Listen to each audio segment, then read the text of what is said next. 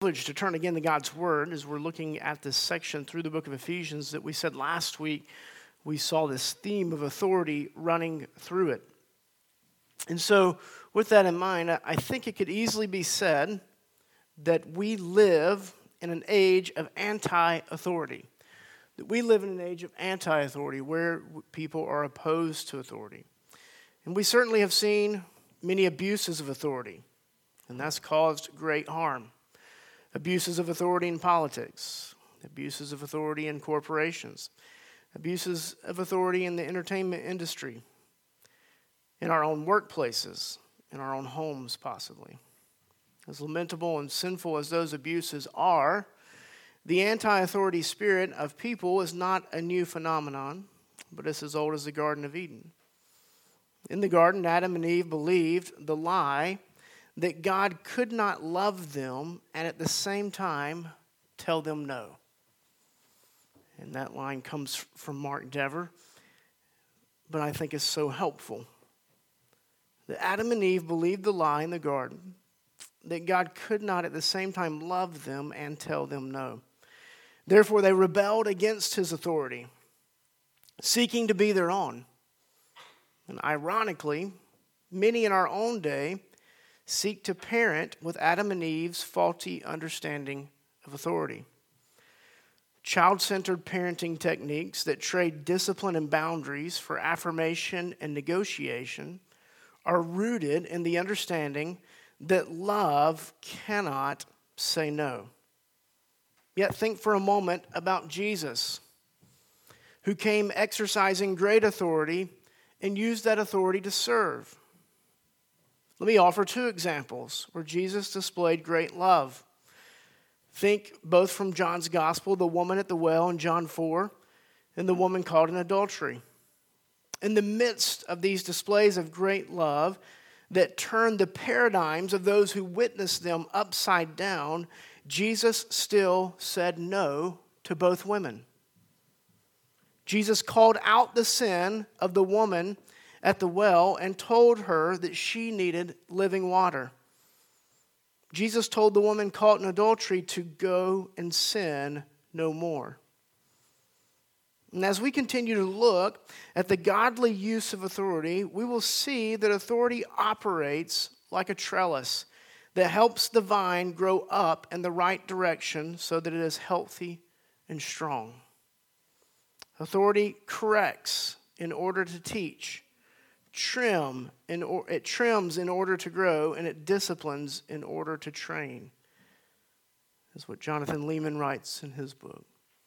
And so friends this morning as we think on godly authority let's think with these things in mind that we by we are so extremely influenced by the culture that we live in that rebels against all authority and is even being shaped and formed by that mindset to where we must turn to God's word and see where we have parted to the right or to the left and be recatechized, reinstructed by God's word and be reformed by God's word to how He has intended authority to be used. And so, before we turn to Ephesians 6, let me turn your attention to uh, 2 Samuel 23, and I'm just going to read it. If you want to read along with me, we'll just look at three verses there. But years ago, Mark Dever, uh, addressing a group of pastors, mentioned this passage, and it was so impactful to me in my thinking on not just my authority or my role as a pastor, but in the home uh, and in, uh, in every avenue that God has given me any bit of authority or leadership that by his grace it would be instructed by this passage, and I fail often. If you look at 2 Samuel 23, verse 1, quickly, you can see that first line. Now, these are the last words of David. And then go to verse 2 for the sake of time. The Spirit of the Lord speaks by me, His word is on my tongue. The God of Israel has spoken, the rock of Israel has said to me. There's a whole lot of emphasis there. Over and over, he's saying, This is from the Lord. And look what he says when one rules justly over men, ruling in the fear of God, he dawns on them like the morning light, like the sun shining forth on a cloudless morning, like rain that makes grass to sprout from the earth. And so there we see David instructing Israel, some of his last words saying that when one rules well over men, ruling in the fear of the Lord, right? He dawns on them like a morning light. It, it brings flourishing. Now, if you want, later this afternoon, you should do this. You should go and read Psalm 72, which we have read the last two Sundays, right? Today, uh, this week, and last week at the beginning of our worship service for our call to worship. And Psalm 72 acts something as an exposition of 2 Samuel 23. And the very words that we read this morning, there at the end of the psalm, what did it say? It said that grain is sprouting on the mountaintop. Now, I don't know about you, but I've spent a lot of time on mountaintops because I really enjoy hiking, and there's not a whole lot of vegetation up there, right? And the whole point of Psalm 72 is that this just rule brings flourishing and life to those who are under it. And that's the kind of authority that all of us would want to be under. and that's the kind of authority that all of us should seek to exercise in our lives and in the offices that God provides us the ability to do it. So, with those things in mind, let's turn our attention to Ephesians 6 and let's look at verses 1 through 9 together. This is God's word. Children, obey your parents in the Lord, for this is right. Honor your father and your mother. This is the first commandment with a promise, that it may go well with you and that you may live long in the land. Fathers, do not provoke your children to anger, but bring them up in the discipline and instruction of the Lord. Bondservants, obey your earthly masters with fear and trembling, with a sincere heart, as you would Christ, not by the way of eye service as people pleasers, but as bondservants of Christ, doing the will of God from the heart, rendering service with a good will as to the Lord and not to man, knowing that whatever good anyone does, this he will receive back from the Lord, whether he is a bondservant or a free, or is free. Masters, do the same to them and stop your threatening, knowing that he who is both their master and yours is in heaven, and that there is no partiality with him. This concludes our reading of God's word. May he bless not the reading of it only, but also the hearing of it this morning and our time as we look deeper into it. Last week, as we began out and we looked at this passage that precedes wives and husbands, we could say that many have called this the household economy section of Ephesians, right? As Paul instructs wives and husbands, and then he instructs children and parents, and then he instructs bondservants and masters, which often this would have been within all the same household. And so we'll see a little bit of difference within our context and their context. But even last week, we noted that preceding the whole passage of wives and husbands is this call for those within the church to submit to one another. And so we see this thread or theme of submission running through this section of Ephesians, beginning there in 521 as it ends that passage that talks about instructing one another in the church through the singing of songs, hymns, and spiritual uh, songs. So also moving through to wives and husbands, children and parents, and bondservants and masters. And so, briefly, let me just lay out a few high points. Once again, I'm not going to spend a whole lot of time on this, but I want to reframe as we return to Ephesians 6. And so, you can listen to last week's sermon, or you can find the outline, I believe, still in the church app, and you can look uh, at what is said there. There are no slides this morning. And so, same, if you want the outline for this week, I'll be happy to provide that for you uh, as well so that you don't have to. Um, try to write things down if you are a note taker, right? So, first, we borrowed much from Jonathan Leeman's book, Authority, and so I want to give credit again where credit is due and just hit a couple of high points. We won't even go into all the details that we did last week, but first, what is authority? It's authorization to do something. You do need to notice that it's something, it's not anything and everything, right? Because authority is an office, and so I do not have authority uh, the same authority over Knox that Tyler has over Knox because Tyler is Knox's father, right? And so, um, although I may have the power to do something, uh, to, to offer that kind of, um, to offer the instruction to Knox that, uh, that is called to do, I don't have the authorization to do that. And so, it's an office, and that's where we're going. Authority is also an office, it's the ability to do something. Authority is the authorization to do it. So, power is the ability to do something, authority is the authorization to do it. Four purposes of authority that we talked about last week grow those under it. That's 2 Samuel 23 that we just read. Grow those under it. Next, grow those in it. So you can think about authority this way. The very word, the root word is there. Authority should author life. It should author life. It should give life to those who are under it, right? And so not only is it going to grow those under it, but if you are exercising authority rightly, then you should be growing as one who is in it. And all parents in the room said, Amen, right? Parenting is one of the most sanctifying things you will ever do in your life. Authority creates groups. So families come together, churches come together, nations come together, corporations come together, right? Authority will create groups. And then, last and most convicting, authority teaches what God is like, good or bad. You're teaching others that God is a tyrant if you rule, uh, if you do not use your authority well, or you're teaching others as God rightly is, like we just saw according to 2 Samuel 23, if you use your authority according to his word ruling justly according to God's word, is what it says in 2 Samuel 23. The limits of submission. Are there limits of submission? Yes, yes. When authority requires sin, then no one has to submit to it. When authority drives outside of its lanes, right, then we don't have to listen to it. I don't have the authority to go out and pull people over for speeding in my neighborhood. I've got the power to do that and might would enjoy chasing some people down. But I don't have the authorization to do that, right?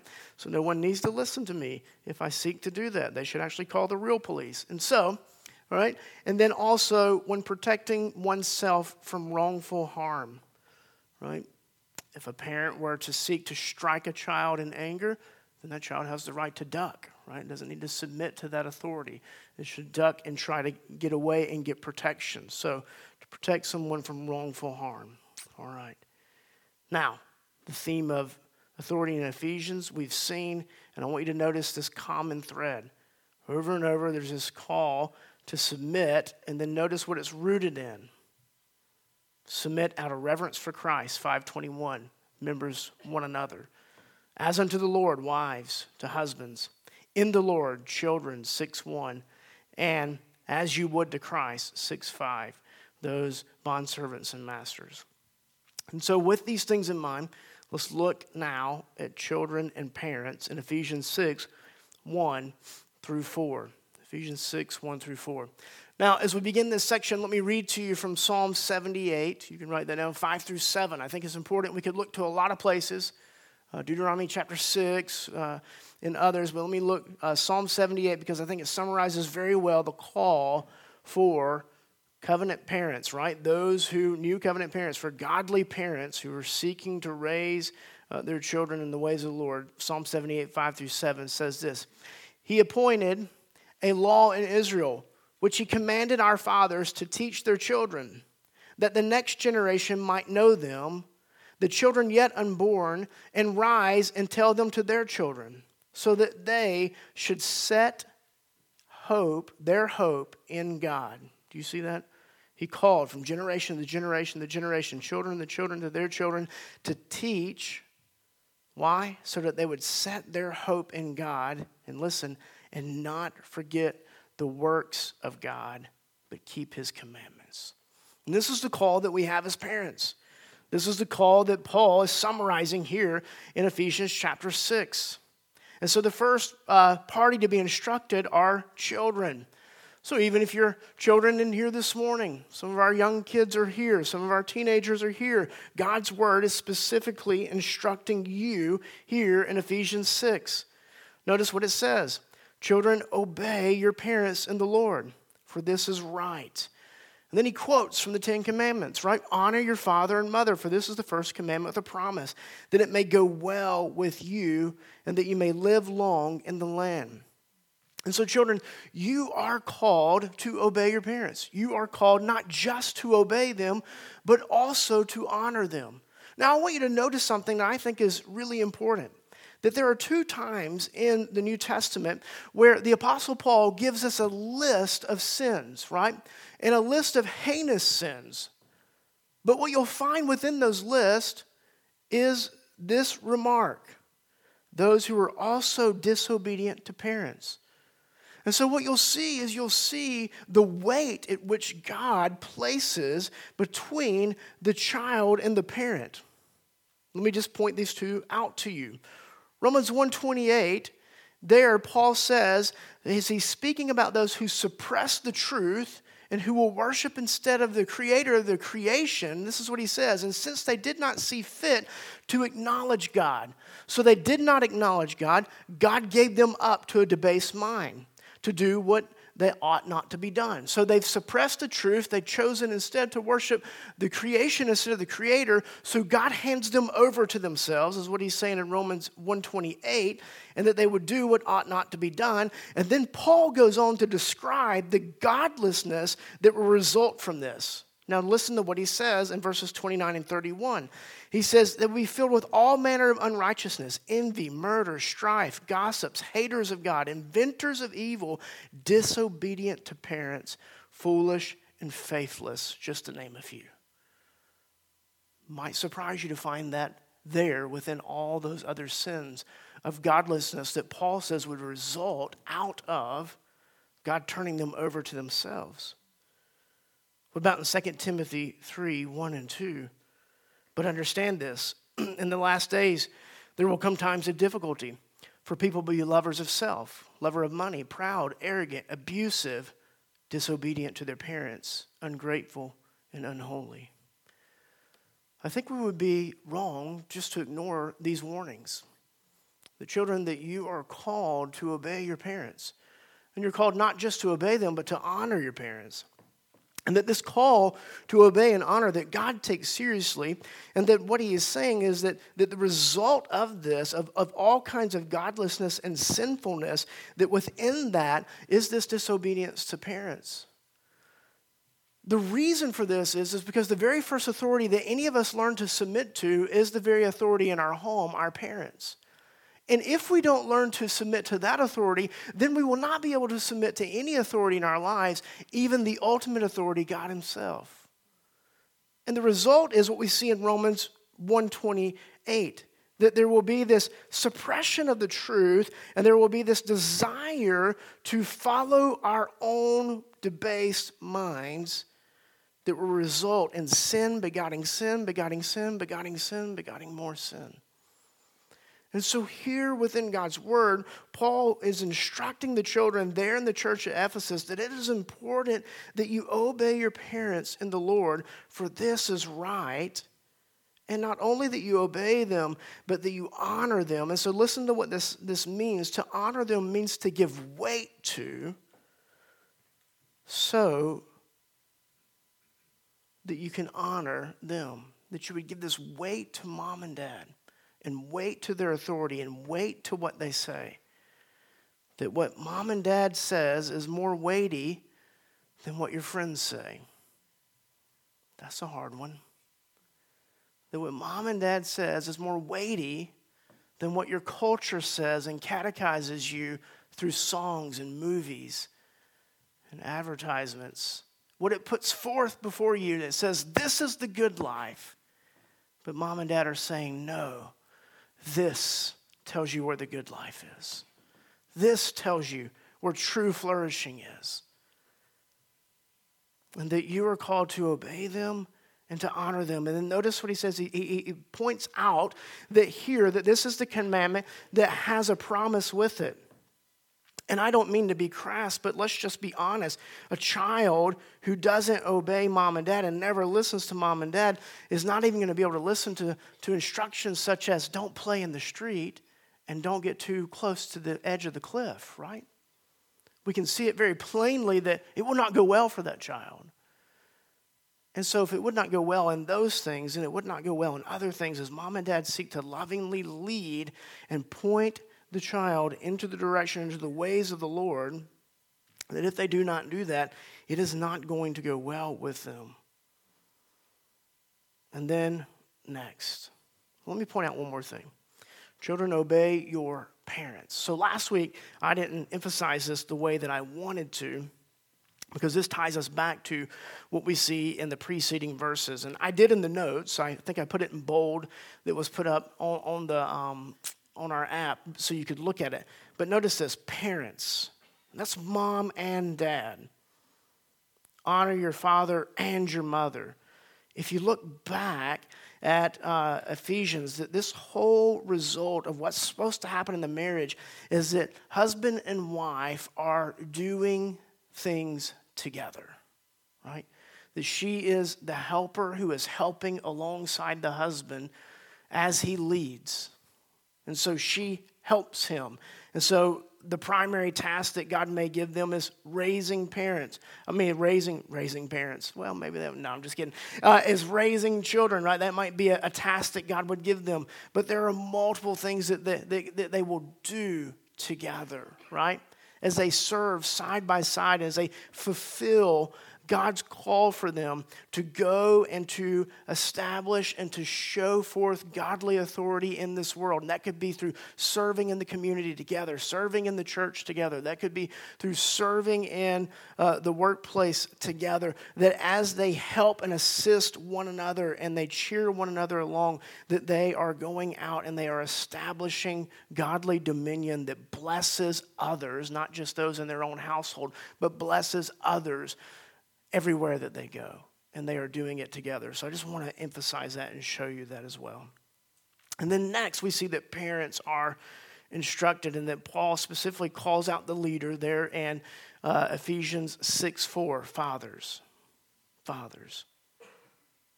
Think about this first. this great responsibility that we have, mom and dad. This great responsibility of going back to, to Psalm 78, Deuteronomy 6, to, to teaching and instructing our children in the ways of God. Not just in our words, but in our actions and our rhythms of life and what we do and what we prioritize and what we value and what we put before them. And everything that we do, that we are instructing our children. That we can say right things and do things that contradict what we say, and we are instructing them. I'll never forget sitting with a dad six or seven years ago. And he said, Wow, it just really frustrates me when I get up in the morning, when we get up on Sunday morning, my kids say, or Saturday night, Are we going to church today? And he's like, well, what do you mean? And I was thinking, Well, I know what they mean. You guys miss about three weeks every month, right? And he was blind to it.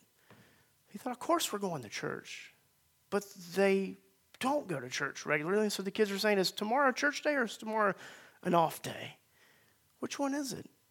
And so we can say, but our kids are also watching what we do to see if what we say and what we do matches up together. Now, I'll be honest with you, as we begin this section, I was thinking this week, it wouldn't be bad, Lord, if all my kids happened to be sick and couldn't be here this morning to hear in all the ways that I'm messing up, right? Is I have to stand forth and proclaim God's word. But in His providence, only one of them is sick today. So, all right. So here we go.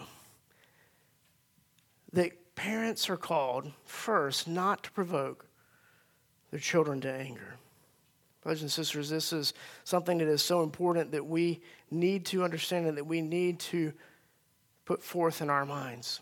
Some translations would say, do not exasperate. Right? Children are, according to two authors, exasperated when the parent, right, when we parent or discipline them out of selfish motives rather than out of love.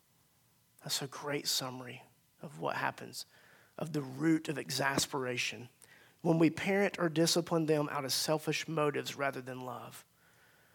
If I'm disciplining my kids because they're embarrassing me, I'm going to exasperate them. It's really not about them, it's about me in that moment. Friends, we cannot serve others if we're thinking about us. Because if we're thinking about us, we're really serving us and not serving them. And that's our children and anyone else that God has called us to serve. And so as we think on this, what else happens how else do we exasperate? We exasperate when we lack wisdom.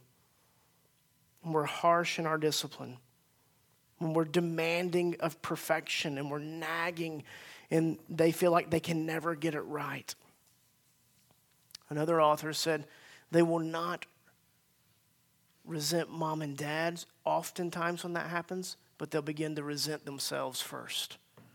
Because God has given you this ability and this God given gift of influence in that child's life. And if we're harsh and overbearing and they feel like they can never get it right, before they begin to resent us, they'll begin to resent self.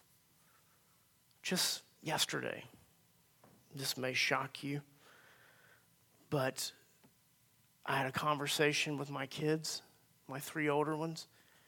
And when I got done, I thought, what I just said in, I don't know, 300, 3,000, 4,000 words. I don't know really what it was, right?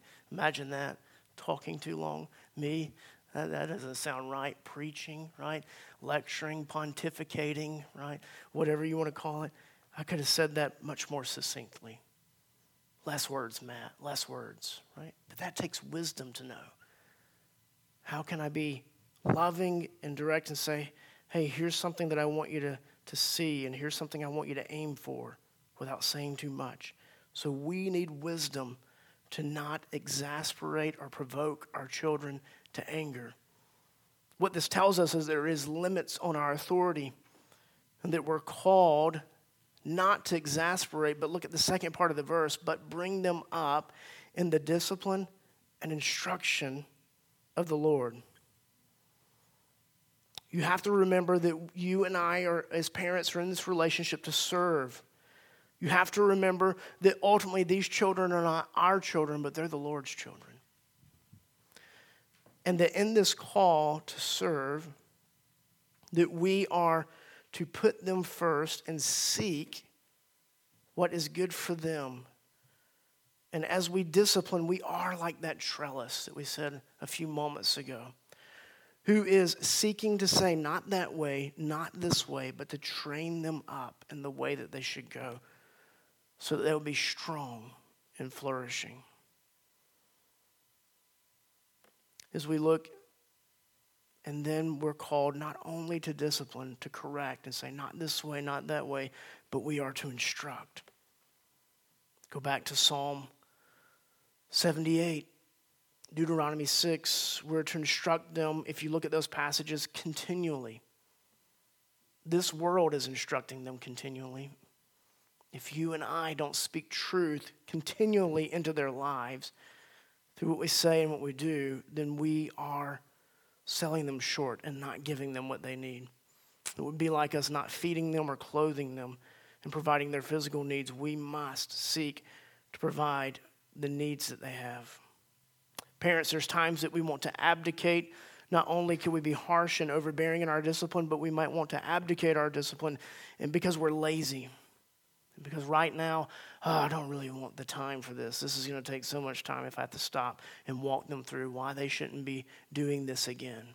I think the most convicting thing that I ever say as a parent, and I've said this multiple times and I still say this. How many times do I have to, to tell you this? Because every time I say, How many times do I have to tell you this? In my mind, immediately, it's like, I feel like the Lord's saying, How about you, Matt? How many times do I have to tell you this, this, or this, right? How many times did it take you to get that. You're, you're, you're more hard headed than they are. And so, but godly discipline is a form of serving them. Return back to Romans 132, it says this not only is there's this list of sins and disobedience to parents is there, also in Romans 132 it says this, though they know God's righteous decree that those who practice such things deserve to die, that, that talks about how seriously God takes this, they not only that do them, notice this, but those who give approval to those who practice them. Parents, our lack of discipline with our children is giving approval to their disobedience to us. And it is listed out just as seriously there in Romans 1. No, we are not to exasperate. No, we are not to be overbearing. But no, we are not to abdicate our responsibility to train our children and say, not that way, this way. What we're saying is that neither parents nor children can be the center of the family, but rather God must be. And we must do what He has called us to and what He is instructing us to do. Remember, they are sinners, and so are you, even if you're regenerated and you're still wrestling with indwelling sin. Remember, you cannot save them through your parenting. And I say thanks be to God for that. Because if my children's salvation depends on me, they're all already in hell. It is only through the gospel of Jesus Christ that they can be redeemed and be saved. Notice what William Farley says. This is a book I read years ago. Helpful, gospel powered parenting. He said, Your child's problem is more than a bad day, no nap, or being hungry. How many times have we all used that excuse? Oh, they didn't get a nap today. Oh, they're just hungry right now. Nope. He says the heart of the problem is a problem heart. They act bad because they are bad. Right? We have to remember that they are sinners in need of a Savior, that they need Christ. Therefore, all of our instruction and all of our discipline is to be pointing them to their need for Christ and to the only Christ who can save them. We can think about the reformers and the three uses of the law with our discipline and our instruction as parents. That it was to restrain sin, right? Not this way, that way. To show them their need for Christ. This is what takes time. Do you know why you're doing that? Do you know why you're continuing to disobey? Do you know why you're continuing to be selfish and not want to share with your sister? Do you know why that you're continuing to, to, to persist in this sin? Because you are a sinner in need of a Savior. Restrain sin, show them their need for Christ, and then after, by God's grace, when our children come to faith, we're to guide them in how to live in lives that honor God. The instruction. As I said a moment ago, parents were to teach. And we should want to constantly point our kids to the glory of the gospel. And we should want to show them that their deepest longings cannot be met or fulfilled by the things of this world, but it can only be fulfilled by Christ and Christ alone. So, brothers and sisters, that instruction is going to look different at different stages of life. And that instruction is going to look different for different families who have different rhythms. But we are called to figure out ways to constantly walk and disciple our children and point them to the Lord. And so we may there may be seasons where that is easy to do at a morning breakfast or at a family evening dinner. There may be seasons where that means we've got to get up earlier. There may be seasons where that means we're going to make the best use of the commute because we have a 30 minute commute and we're going to talk about the things of the Lord. But you and I have got to be committed as parents to training and to teaching our children because that is the call from the Lord. And so we have got to seek wisdom and the help of others around us in the church who can look and speak into our life and help us understand ways that we could use and teach and instruct our kids in God's ways. And let me end with this. Parents, we have to be committed to prayer. We must pray and cry out for wisdom. And the good news is, is that James says God delights to give wisdom when we ask. We need wisdom. We need wisdom to know when to say more and when to say less. We need wisdom to know when to, when to give grace and when to hold them to the standard of God's word. We need wisdom to know the difference between these things and when it's appropriate and when it's not. We need wisdom to know when we're seeking their welfare and when we're actually just doing it for our own glory and for our own name's sake. We need so much wisdom, and our children need salvation. One of the Puritans wrote, Pray for the salvation of your children and carry their names, every one of them, every day before the Lord with prayers. The cries, wherefore, shall pierce the very heavens. Charles Spurgeon wrote this about his own mother praying for them. This is, when I read this years ago, I thought, wow. Listen to what he said. Then came mother's prayer And some of the words of that prayer we shall never forget as he reflects back on his mother praying for them. Even when our hair is gray, I remember on one occasion her praying thus Now, Lord, if my children go on in their sins, it will not be because of ignorance that they perish and my soul must bear a swift witness against them at the day of judgment if they lay not a hold of Christ. That though that that thought of my mother's words bearing swift witness against me pierced my conscience and stirred my heart, is what Spurgeon said. He said, I, Mom prayed for us, and she said, if they go on in their sins, it's not going to be because they didn't hear the gospel from me.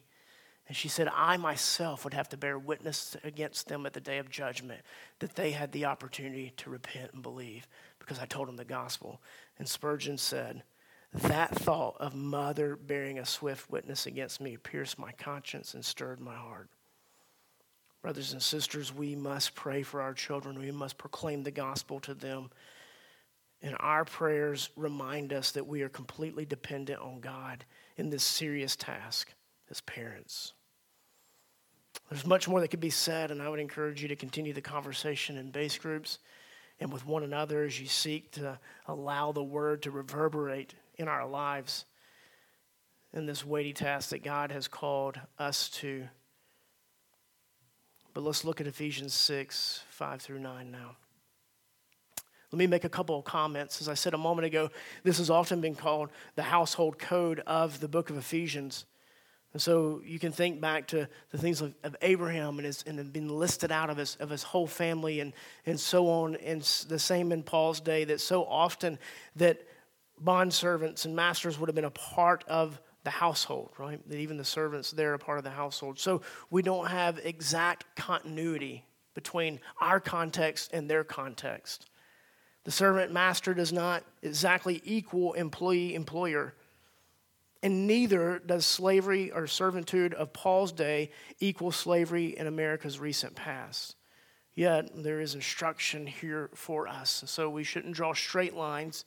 There are some similarities between employee employer, and there are some similarities between uh, what we see there in um, here about servants and masters and slavery in America, because Paul does tell them not to be harsh, right, and to stop your threatening. But at the same time, it's not exactly the same as what we know in our recent past. So let me just make a couple of comments and point you to a couple of passages of Scripture uh, on slavery in general. Biblical instruction on slavery, 1 Timothy 1.10, enslavers are mentioned in a, in a long list of sins of lawlessness. And so the Bible is clear that those who would enslave others are included, just as we mentioned a moment ago with disobedience to parents, that, that is listed out in these sins of lawlessness. Exodus 21 16 says, Whoever steals a man and sells him, and anyone found in possession of him shall be put to death. And so we see that, that man stealing is the way the, the word literally reads, that that is um, condemned in Scripture. And then we see even over in Philemon, Paul calls for Philemon to receive Onesimus back as a beloved brother. And then you can see in 1 Corinthians 7:21 where Paul speaks to bondservants again, he says, were you a bondservant when you were called? Do not be concerned about that, saying that this, this servitude that you're in does not impact your salvation. But notice what he says. But if you can gain your freedom, avail yourself to the opportunity. If you can gain freedom, then get it. What you also need to know is that they did not live in a Western democracy like we live in. And so, for often, many of them, as we see these instructions in the passage, they are, as some said, stuck in that place. And it's not something Paul says, if you can gain this freedom, then you should get it. But for many of them, that would not be an option. And for many of them, staying in the situation that they're in would be their only uh, way of providing for themselves. And there were times that even uh, with bond servants in Scripture, that uh, during biblical times, that the bond servants would have been more educated than the masters, and they would have done uh, a lot of the work for the household, and they were treated well. But there were plenty of times where they were not treated well either, as the passages indicate, and you can see the same in Peter's epistles uh, also. So, with those things in mind, let's turn our attention here uh, to these few verses. First, We see that Paul is calling those who are in this situation to obey their masters with fear and trembling and with a sincere heart. This is, this is a high calling. This is a high calling for them. And there are some things here. If Paul can call these folks to this same standard, then the same would be true for you and I in our work relationships, right? With our managers. That we would see that he says that, that the call is to do the work that God has placed you in in this calling and to do it with a sincere heart, not for them, but for Christ. And not by way of eye service as people pleasers, but as bondservants, not of them, but what? Of Christ, doing the will of God from the heart. And so Paul recognizes that, that what, what he's calling them to would only be the fruit of the gospel. That it would only be the fruit of the gospel, that there would be those who would be able to obey and to give respect to, that's fear and trembling, and to do it with a sincere heart, with a genuineness and truthfulness and respectfulness, working for who? For Christ. Ultimately for Christ and for the witness of the gospel. I remember the Scottish theologian and pastor Sinclair Ferguson telling a story years ago about a friend who of his who was still back in Scotland and who one day had opened the door for a lady. And he happened to open the door for a lady who was a committed feminist. And she began to berate him and chide him for how dare you hold the door for me and open the door for me? And the man's response was ma'am I did not hold the door open for you because you're a lady, but I held the door open for you because I am a gentleman. And the point stands someone else is not going to determine my character and their actions. The same is true for you and I. We should not let the character of others determine our own character. And that's what Paul is calling them here to that although they may be suffering unjustly under them, but that they would do this out of a sincere heart. Because again, as he said in other places, if you can get your freedom, get it. But he knows he's instructing those who have been saved by the gospel and a part of the church and who are stuck in a situation that they can't get themselves out of. And he says, in the midst of that, do what you are called to do, but do it for the Lord and not as a hypocrite rendering service with a good will as to the Lord and not to man. Verse 7. Knowing, knowing that whatever good anyone does, this he will receive back from the Lord. And he says this the Lord knows, is what he's saying. The Lord knows. The Lord knows. He also turns then and he begins to instruct those who have authority. And he tells them, do the same.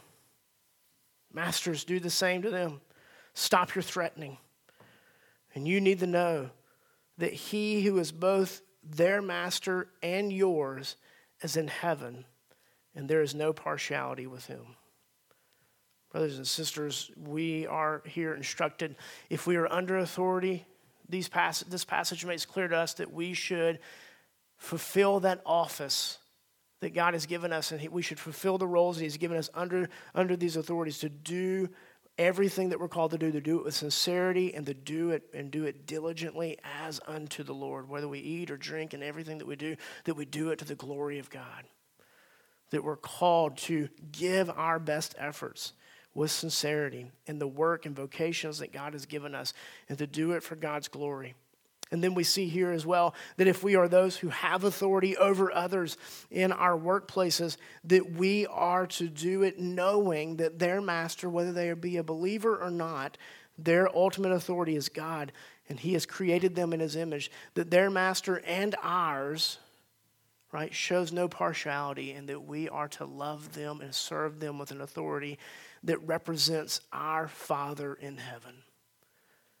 Therefore, our authority that we exercise should do what we just saw a moment ago. It should grow those who are under us. It should lead to their flourishing. It should lead to them growing in their ability to love and to serve others through their vocations and through their callings. That we should not give, that we should give them respect as image bearers of God, that we should not dehumanize them, and that we should do it with sincerity because we're called to the same standard, and we should lead them as if you were leading Christ Himself and treat them with that reverence and that love. And that you're to do this for God's glory and not for your own glory. See, we all have a true and greater master who doesn't show partiality. Brothers and sisters, when we stand before the Lord on the last day, He's not going to be impressed by any titles that we may hold or have held on this life. Superintendent, foreman, VP, CFO, COO, CEO, whatever, He's not impressed. We either stand clothed in Christ and his righteousness before the Lord of the universe, who, whose eyes will burn like fire and will pierce our hearts and our very motives. We will either stand clothed in Christ's righteousness or we will stand on our own to answer for how we wielded the authority that he gave us. Did we use it to serve others? And did we use it to rightly point to the God who gave it to us? as the God who loves and who serves and who seeks to grow those for their good and his glory under his authority. And so, this is the call that we have as God's people, as parents, as those who, who may have authority in our workplaces and have those who work under us, as husbands and as wives, and even back to 521, as fellow church members, that we are to seek the good of one another and seek to see one another raised up in Christ likeness and godliness more and more in the way that we exercise the authority and the various offices that God places us in. And last, where we end, what we see is if you feel that weight this morning, if you feel that weight as a parent, if you feel that weight as a husband, if you feel that weight as a fellow church member, if you feel that weight as a child in this room, if you feel that weight as one who works under authority in the workplace or one who has authority in the workplace, you should be able to say, Lord, have mercy on us all.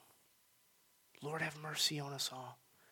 And that is the call for us this morning. There's no one there. Y'all can close the door. It just kind of blew open. Uh, the door did. Yeah. Sorry. Yeah. There's nobody there. All right. Good deal. but you should be able to call out, Lord, have mercy on us all and that God would give grace to us. And what we recognize is that the gospel is for all and that we all need the gospel. And so this morning, it may be very true of you that you didn't have parents who operated according to Ephesians chapter 6. It may be very true of you that you don't have people who work under you or people who work over you who operate according to these principles that we've seen this morning. You may have you may not have that in your marriage, but the reality is this morning you have a God in heaven who loves you and delights in you through Christ Jesus. And if you're here this morning and you don't know Christ, you can have one who has come to exercise all authority in heaven and earth and to wield that authority for your good. Yet this morning, you have to recognize that you are an anti authority rebel who has sought to be your own king and your own God and you must lay down your arms in your rebellion and you must bow before this king. But can I tell you that a king who has come from heaven to earth and who laid down his life and died for you is a king worthy of you bowing before and saying, I submit to your authority? That's a king who is not only your Savior, but is a good Lord for you and who will lead you by paths and by green pastures and still waters, and who will lead you to a life of flourishing, and who will lead you to what you were intended for and what you were created for, which is a relationship with the God who made you and who created you, so that you can know the fullness of joy of which you have only grasped and gathered glimpses of it in this life. And so this morning, there is a king who has served you, and his name is Christ, by living the life you could not live dying the death that you deserve. And the call this morning from God's word is, and the call that he has as the king who has served you is repent. He still issues a command, but it is a command for your good. Lay down your weapons. Lay down your rebellion. It's only ending in sin, shame, sorrow, death, and hell.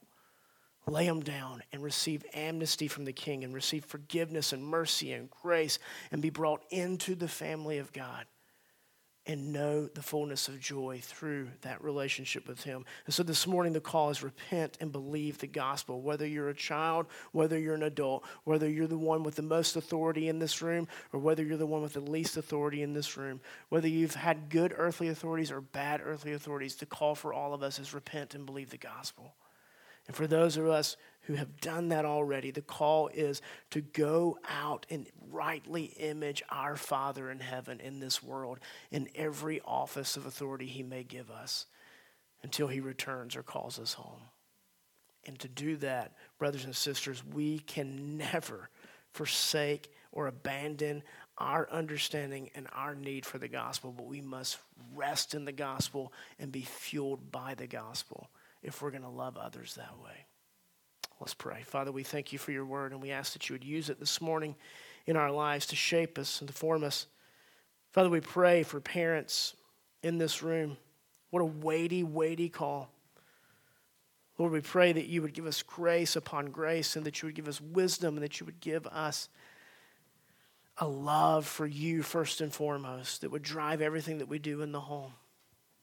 Father, that we would have the humility and the grace to confess our shortcomings before our, before our children.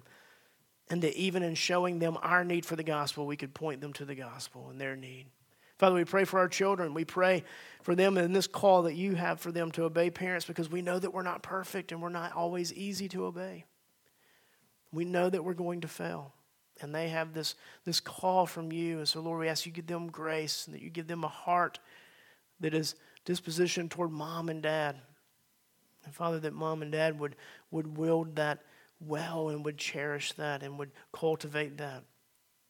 Lord, we pray for the salvation of our children in this church, ultimately, that they would know you through Christ Jesus.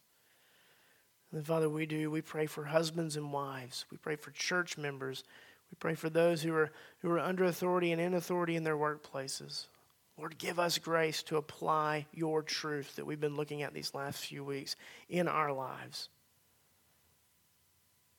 And that it would be for your glory and for the good of those around us. It's in the name of Christ we pray. Amen.